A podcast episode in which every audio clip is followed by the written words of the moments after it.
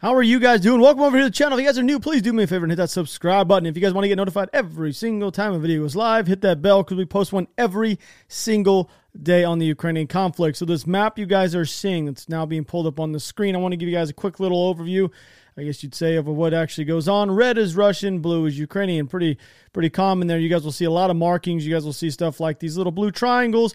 That is going to be your heavily fortified areas, either blue or red, Russian or Ukrainian. And the red dotted lines and or blue dotted lines are going to be kind of the front line of the enemy and or Ukrainian or however you want to put it, Ukrainian Russian forces. However, which way you're looking at this, that's pretty much it. So there is your overview of the map. Black outline, you guys are going to see this is going to be the Russian border. And there's also a route you'll see me draw every once in a while. So there's your overview on the map on how it is laid out. So we're going to start off with a little bit of news pieces like you guys like. You guys told me you guys like this. So this clip you're about to see is somewhat disturbing. It's actually coming from a Russian state-owned network. We've seen a few of these so far, but this is kind of crazy. This is being pushed out all over Russia. I'm going to go ahead and play this clip. So if you're listening to podcasts on Spotify and or Apple or whatnot, I, just just bear with me. It's, it's going to be in Russian. I'm not going to play the entire thing. I'll give you guys the cliff notes. So here is that clip for you. В Европе, Европе надо передать простую вещь. Вы получите ядерный удар по территории Европы в, в случае, если вы соберетесь там с какой-нибудь миротворческий контингент НАТО создать, в случае, если вы соберетесь его куда-то там вводить и прочее, прочее, да, это будет ядерная война. А да. это было и сказано французским Это будет ядерная война, вы должны это февраля. понимать. Значит, храбрые поляки, от вашей Варшавы не останется за полсекунды ничего. So this is going to be exactly what the guy had said. This is not Cliff Notes, this is verbatim. So to Europe, there is a simple thing we need to tell all of Europe. And this is going to be a nuclear war. Brave Poles, there will be nothing left of your Warsaw in 30 seconds then they don't realize that we can, in fact, that we can handle them way faster than when we've started in Ukraine. If we said this kind of stuff in America, it would be it would be crazy. You guys are on the public news or not news or whatever station you want to call it. They're talking about nuclear war with these countries and that they can actually wipe Warsaw off the face of the earth in, within 30 seconds. What? That is, is that not kind of crazy? They're like over the last two days, we've seen more and more stuff come out that Russia is wanting to actually utilize nukes and move these nukes into Belarus and all this other stuff. And this is all they're talking about. I know that they're trying to boaster and seem big and strong because they're getting their teeth kicked in right now inside of Ukraine. But talking about nuclear war, nobody wins in, in that kind of deal. No one. No one wins in that. I, I, I don't know. Anyway, the flood that we spoke about the other day, we spoke about multiple times.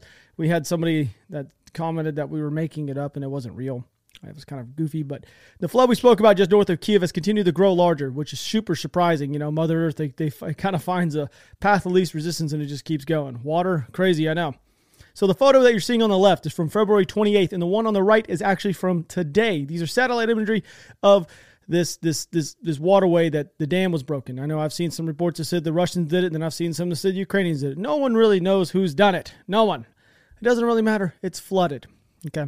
You can also note that in each uh, roadway that actually you see on the, the right photo, you can you can notice that every single bridge that's going across is actually taken out. And so that's making it very impossible for the Russians to actually move into that northwestern side of Kiev. It's, it's making it come somewhat impossible to move their vehicles. If those bridges were taken out and that water wasn't there, they can actually go around it and just you know get up on the road. But now that it's all swampy and muddy, they, they literally can't move inside of this one area. So either way, if the Russians did it, probably wasn't the smartest. If the Ukrainians did it, well, it's somewhat it kind of has worked out pretty well. And I actually have some some drone footage that's coming out of Moshchun, which is just north of that, which is the north, most northwestern side of Kiev that the Ukrainians currently hold. And you can actually see the flooding inside this drone footage. It's a very short clip, so here's that.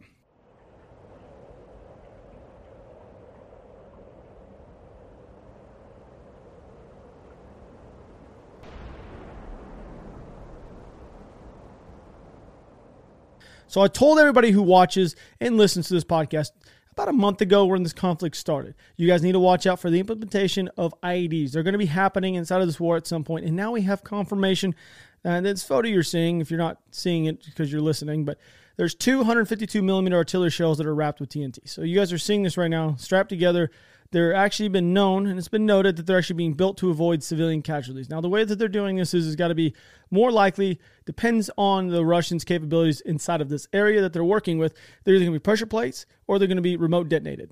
Now, I unfortunately know quite a bit about IEDs. I had to deal with them a ton in Iraq and even more so in Afghanistan. I like quite a bit actually. We ran over a pressure plate a few separate times. I've never had one that I know of remote detonated, mainly because we had jammers. So if the Russians are using jammers, they won't have to worry about remote detonation as much. But those things are only they're only good for a certain period around the vehicle, like a like imagine like a, ma- invisible bubble, and they're also good for only certain type of frequencies. So if they are making them, that is the Ukrainians, if they're making them to actually avoid civilian casualties, they're probably making them with pressure plates or remote detonated, as in they're actually connected to it, and they see they visually see the target coming, and then they hit the switch, and then it goes off. That's command detonated, excuse me, not remoted. But with that being said, the way that they would make the pressure plates, in lamest terms, making it to where a vehicle of a certain amount of weight, when it dries over it, it connects. So you have two pieces of metal like this, something in, in an insulator in the middle, and one that's pushed down. Those two pieces of metal connect, creating a circuit, sending off the charge. Now, if they're making them like that, they're making it to where a heavier vehicle can only set it off. So if a normal car runs over it, it's not going to set it off, or a bike or something like that. You know what I mean? Not like a normal landmine. So if they're doing it like that, there's one way. But if they're doing it command detonated, they're actually seeing the convoy roll through. They hit the switch, they hit the button, whatever it is, sends a signal down, sets off the charge. That's another way they're doing it. Anyway, there you go. I told you guys it was going to happen, and now it's happening. The Ukrainians are starting to utilize this, and it's going to be an extremely effective way to instill fear on the Russians inside these certain convoys, inside that northeast side, which we talked about. I'll show you guys on the map. There's routes that come in like this. We're going to see this implementation a ton on these two black routes. I probably should just put them in there, but it's it's ever so changing. But these two main routes, they've been being hit tons over the last week or so. The Russians have tried to bring in reinforcements to actually secure these routes, but if they're starting to in place IEDs on there, that's going to be super difficult. I mean, it took us years to learn about IEDs in America, and we're pretty proficient at them, and, um, and we still take or took a ton of casualties. Now, these area over here on the northeastern side of Kiev this whole Russian force is still cut off because there's no main route coming through right here. So they really can't get reinforcements to there. There's your update on the northeast side. We're actually going to be talking more on the northwest side of Kiev here later on, which I'll go ahead and pull up that map for you guys right now. So this is the map that we're going to be discussing today. There's quite a bit going on inside of this area in the Hostomel, Bucha, and Irpin area. Like this is one of the main areas we spoke about yesterday, but it's actually now it actually is happening. I just wanted to make sure it actually was happening. So the image you're actually seeing right now is of the Russian embassy that's actually in Warsaw. Now we saw the same thing actually happen in Kiev on the 24th, right before the invasion of Ukraine actually happened. But now we're seeing it looks like they could be doing the same thing they were doing in Kiev. I'm just going to throw this one out there. It looks like the Russian diplomats are actually burning the documents inside of Warsaw, which I don't know if that to be the case. I also know that the Polish government has actually asked the Russian diplomats to leave the country, so they could be doing it for that reason. But who knows? I don't think they're going to invade Poland anytime soon. I could be wrong because that would be just that would literally trigger World War III. I don't think that's going to happen. NATO is actually going to be supplying Ukraine with nuclear and chemical protection against uh, well, against exactly what it is protection equipment. So, NATO Secretary General said that alliance, alliances will actually agree to provide Ukraine with cybersecurity equipment and supplies to protect against chemical, biological, radiological, and nuclear threats. That was a mouthful. So, pretty much everything from chemical, biological, radiological, and nuclear threats, they're going to give them the protective equipment to do so. Uh, this, this so the image you're seeing right now, by the way, is of a mobile electronic warfare system that's called a Russia Krasukha Anyway, this was captured by Ukraine a few days ago. I saw the images of this thing. No one knew it exactly what it was. To me, it looked like a comm center. It's just imagine like a 20 foot container you would see on the back of a semi truck. That's pretty much what it is. And they put it down and they're giving it to the United States to actually dissect and break down, which is pretty smart, honestly. It's, it's Russia's most capable electronic warfare systems and actually is going to be an intelligent gold mine. It really probably is. So now we're going to be able to reverse engineer their their most capable electronic warfare systems. So that's kind of a big deal. And props to the Ukrainian government for just shifting it over to Americans to pick it apart for them and kind of do something that we could probably do a little bit better and faster than they would. So. So there's your news piece for the day. We're going to move over to the, the, maps. So this is kind of a lot going on in the Irpin area. Like I told you guys, Irpin, Hostomel, Bucha, which is right here. Go ahead just for everybody that's new. So right here, here, and here's Irpin. So those three little major areas. I say little areas, but those are pretty major. So Russia has apparently started using white phosphorus bombs in the cities of Irpin and Hostomel. I haven't seen proof of this as of just yet. This is just hearsay. And I want to let you guys know I cannot confirm or deny the fact that it's actually happening or is happening right now. I'm not saying it's not happening, but I'm not going to confirm it that it is. Not yet. That stuff, though, will blind you and burn through your skin. I have personally seen it burn through engine blocks and stuff like that. It is really bad. You don't want to breathe it in. Is terrible, but I will say it can be utilized for other things. So they can say they're using white phosphorus bombs when in fact they're using illumination rounds. Willie Pete. Like that is one thing they can use. It's not against the rules to actually use that. Hell, we used it in Afghanistan all the time. We'd wake up at one in the morning, shoot a white phosphorus round off into the air to just wake up the Taliban to let them know that we're still watching them. They would do the same thing to us. They wouldn't shoot white phosphorus rounds. They would just randomly shoot at us. But we would shoot these things off at one, two, three in the morning. We would stagger it throughout the week to see if anybody was quote unquote coming up to our RAO, our little tiny little kalot that we had, our camp, just to just to see. Because this thing, these white phosphorus rounds, will turn the night into light instantly. Literally be pitch black. All of a sudden, you'll see white daylight for like two to three to four minutes, depending on the hang time of the thing. The round shoots up, has a parachute come out basically, and just hovers there, and just it's like a huge light. So that's what they could be utilizing. Now here on the map, you guys see this is an area we have talked about, and right now it's getting a little bit uh a little bit kind of iffy there for the Russians. There's there's a lot of things that are happening. So down here, as you guys do know, the Ukrainian forces did uh, take back this area yesterday. It's been confirmed. All right, so they took that back. Now they've actually done on more offensives. So now they've actually surrounded Russian troops inside of Hostomel and Bucha. So that is huge. I told you guys this yesterday. I actually stated this, and I remember saying this. One way they could do it, the Rush the Ukrainians, it is, is moving north along this route because it is all cleared white space, and then coming west, which it looks like they have done. Also, sending an element that they have down here because we know that they secure this area up and around, which they've been doing significantly. They've been hitting the rear elements of these Russian forces up north of here. Like they've been they've been able to actually push through the lines, hit the rear element with an ambush, and then move out. That's pretty demoralizing. But Russian troops are currently surrounded inside of this blue area, so roughly about right here. They've been completely separated from their element and cut off from Bucha and Hostomel. So all the areas you guys see behind it, and you know, I'm gonna clean up this map just because I really want to show you guys why this is so important. So if you guys look through here, get rid of those little black lines for you guys.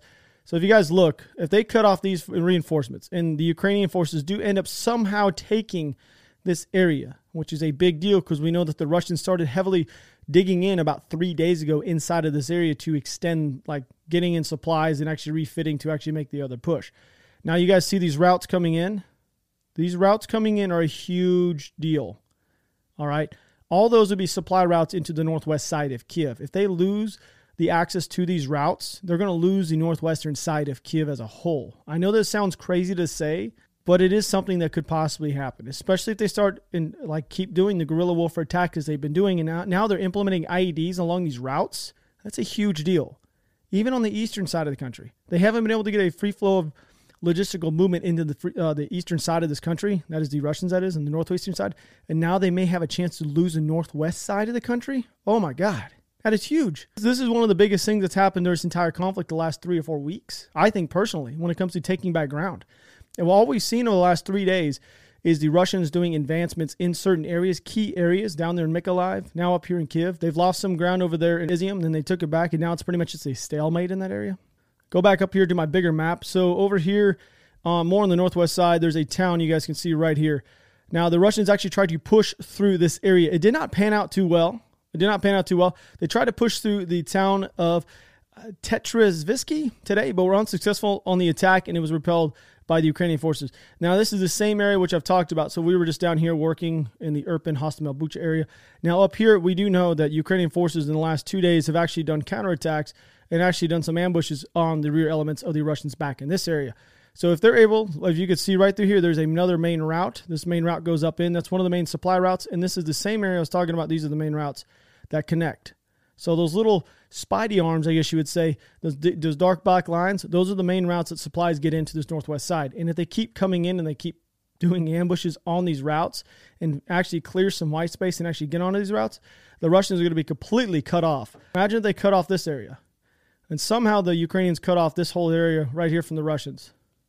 There's absolutely no way they're going to be able to get supplies to any of the men that are down here on the northwestern side.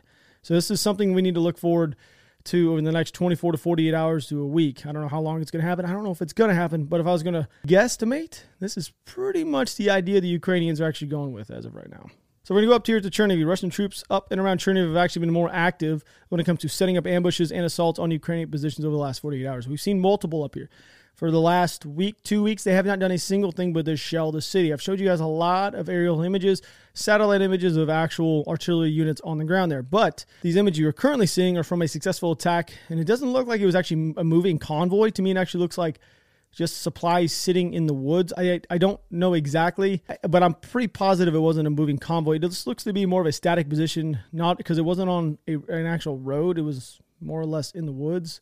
So I think it was just a static positioned uh, of a few trucks, but nonetheless, they did actually do that up there near Chernihiv. That's one of the more significant things that have happened, other than the constant shelling that happens to the city.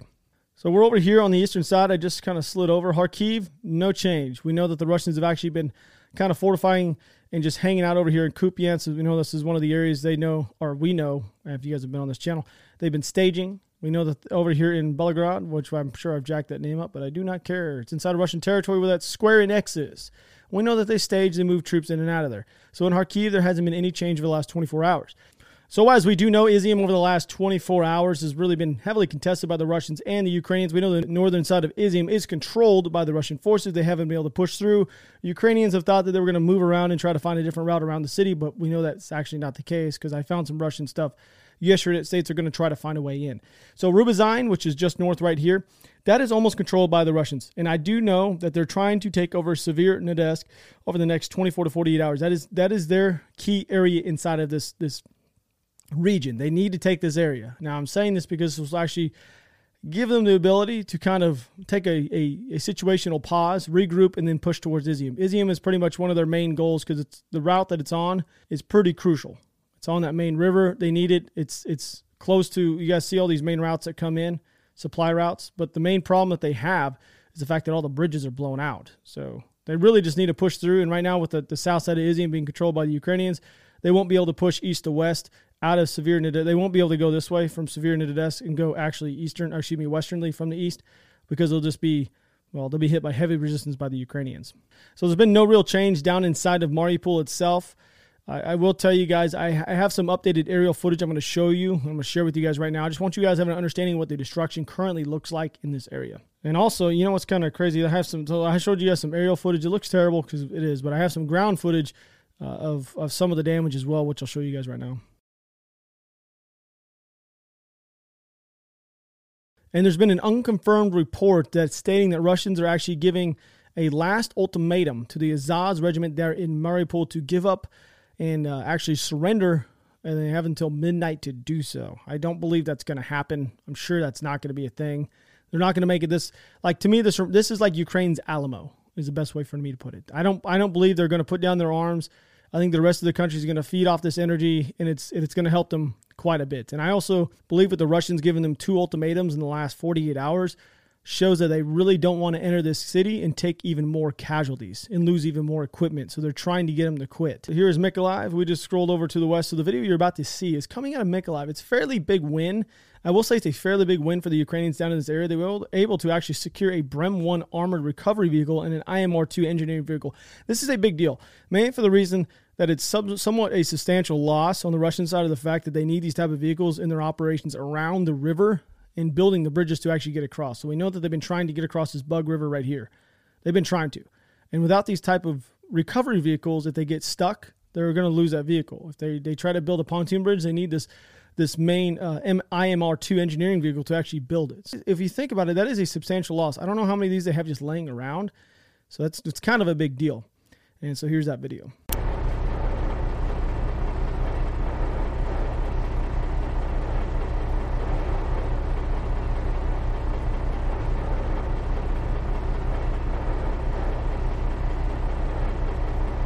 And today, Russians actually launched a supersonic missile that was actually directed towards Odessa.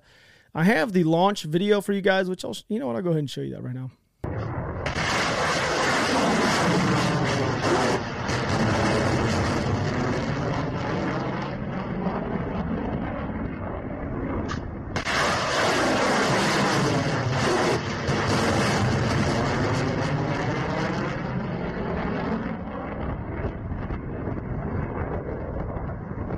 So the launch of these rockets has actually been geolocated. And the image you are seeing is is actually of the prepared location in the satellite imagery of the launch site. So that's exactly where that's at. And I have a pin of the exact location for you guys. So you guys see it's down here in the uh, western side of Crimea. And now you guys have more of an understanding exactly why they want to utilize this country when they took it back in 2014 or this chunk of the country. For one, they had they wanted to complete the land bridge to go all the way into Russia to get supplies in and whatnot. With that being said, they also set up sites like this so they can actually launch these hypersonic missiles into Ukraine without any without any issues. So there's that. We found some more stuff for you guys. I hope you guys are having a fantastic day. If you guys are new, like I said, please do me a favor, subscribe. You guys listen to on Spotify, and whatnot. Hope you guys have a fantastic day. I will see you guys tomorrow with another update. I do love you guys. I'll see you later.